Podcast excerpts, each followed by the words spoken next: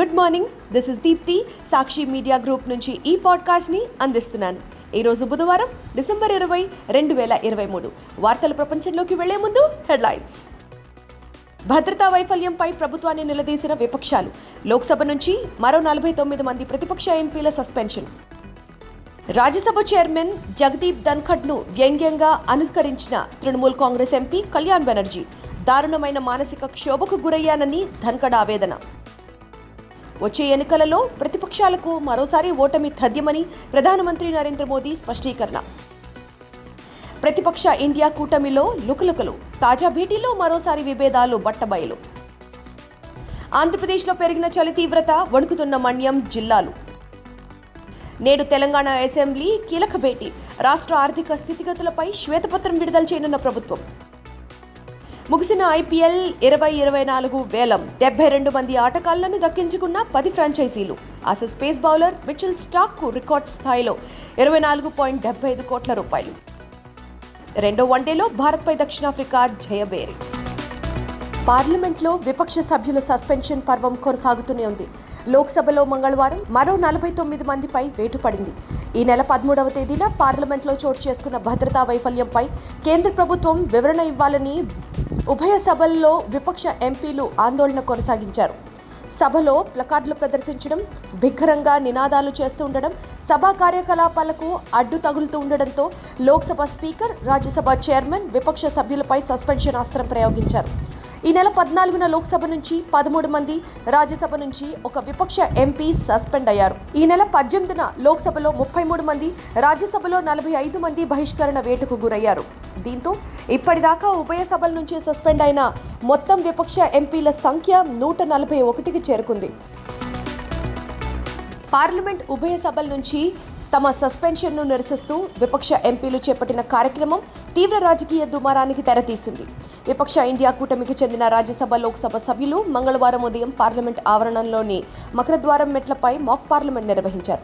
Trinamool Congress party MP Kalyan Banerjee రాజ్యసభలో chairman ఉపరాష్ట్రపతి జగదీప్ ధన్కడ్ నడక తీరును హావభావాలను ఆయన సభను నిర్వహించే తీరును రకరకాలుగా అనుకరిస్తూ ఎద్దేవా చేశారు.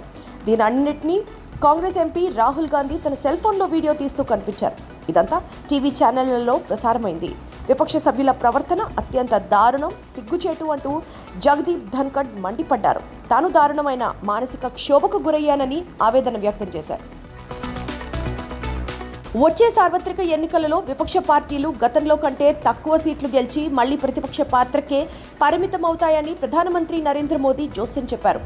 మంగళవారం ఢిల్లీలో బీజేపీ పార్లమెంటరీ పార్టీ సమావేశంలో ఆయన మాట్లాడారు. దేశ ఉజ్వల భవిష్యత్తు కోసం తమ శక్తియుక్తుల్ని వినియోగిస్తున్నామని చెప్పారు. అధికార పీఠం నుంచి తమను కిందకు పడదోయడానికి విపక్షాలు కుట్రలు పన్నుతున్నాయని విమర్శించారు. లోక్సభలో భద్రతా వైఫల్యం ఘటన స్వార్థ రాజకీయాల కోసం వాడుకుంటున్నాయని ఆరోపించారు. అందుకే రెండు వేల ఇరవై నాలుగు లోక్సభ ఎన్నికలలో విపక్షాలకు పరాజయం ఖాయమని అన్నారు. ప్రతిపక్ష సభ్యులు ఓడిపోగా ఖాళీ అయిన కుర్చీలను బీజేపీ ఎంపీలు భర్తీ చేస్తారని మోదీ వ్యాఖ్యానించారు. వచ్చే లోక్సభ ఎన్నికలలో విపక్షాల తరఫున తెరపైకి వచ్చిన దళిత ప్రధానమంత్రి కార్డు ప్రతిపక్ష ఇండియా కూటమిలో లుకలుకలను మరోసారి తెరపైకి తెచ్చింది. ఇండియా కూటమి నాలుగో సమావేశం మంగళవారం ఢిల్లీలో జరిగింది. కాంగ్రెస్ తృణమూల్ కాంగ్రెస్ ఆమ్ ఆద్మీ పార్టీతో పాటు మొత్తం ఇరవై ఎనిమిది ప్రతిపక్ష పార్టీల నేతలు ఈ భేటీలో పాల్గొన్నారు. ఈ సందర్భంగా కూటమి తరఫున ప్రధాని అభ్యర్థిగా కాంగ్రెస్ చీఫ్ మల్లికార్జున్ ఖర్గే పేరును తృణమూల్ కాంగ్రెస్ ఆమ్ ఆద్మీ పార్టీ అధినేతలు మమతా బెనర్జీ అరవింద్ కేజ్రీవాల్ ప్రతిపాదించారు.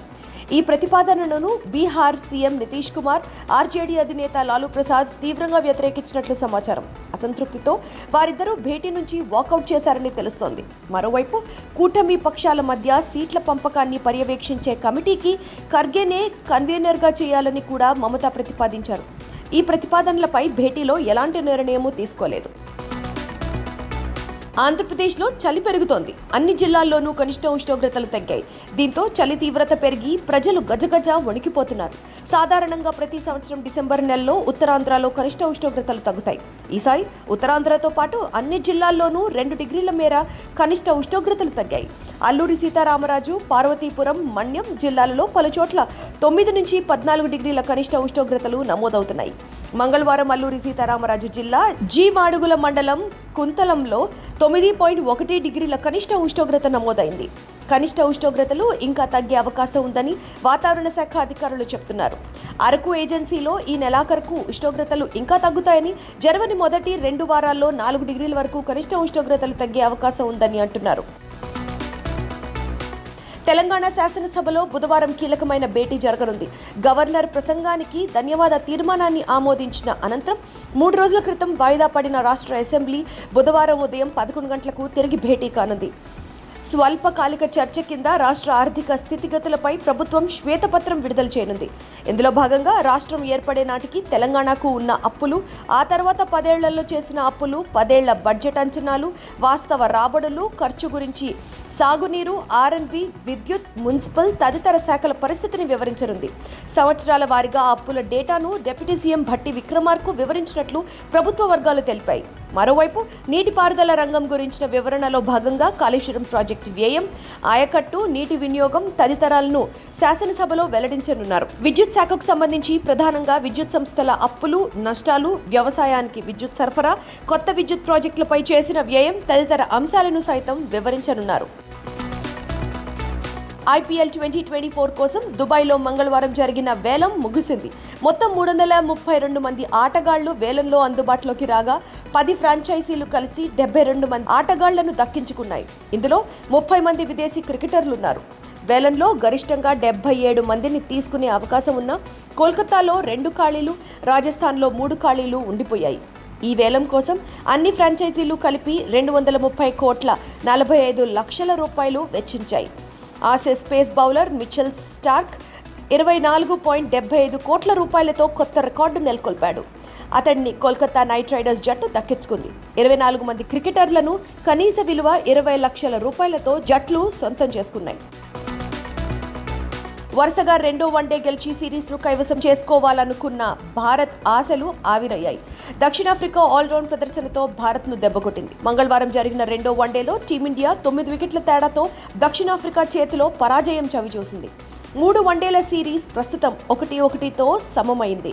టాస్ ఓడి ముందుగా బ్యాటింగ్కు దిగిన టీమిండియా నలభై ఆరు పాయింట్ రెండు ఓవర్లలో రెండు వందల పదకొండు పరుగులకే ఆల్అవుట్ అయింది అనంతరం సులువైన లక్ష్యాన్ని దక్షిణాఫ్రికా నలభై రెండు పాయింట్ మూడు ఓవర్లలో రెండు వికెట్లు కోల్పోయి రెండు వందల పదిహేను పరుగులు చేసి ఛేదించింది. ఇవి ఇప్పటి ముఖ్య వార్తలు. మరిన్ని లేటెస్ట్ న్యూస్ అప్డేట్స్ కోసం సాక్షి వాట్సాప్ ఛానల్ను ఫాలో అవ్వండి. మీ అరచేతిలో వార్తల ప్రపంచం సాక్షి మీడియా గ్రూప్.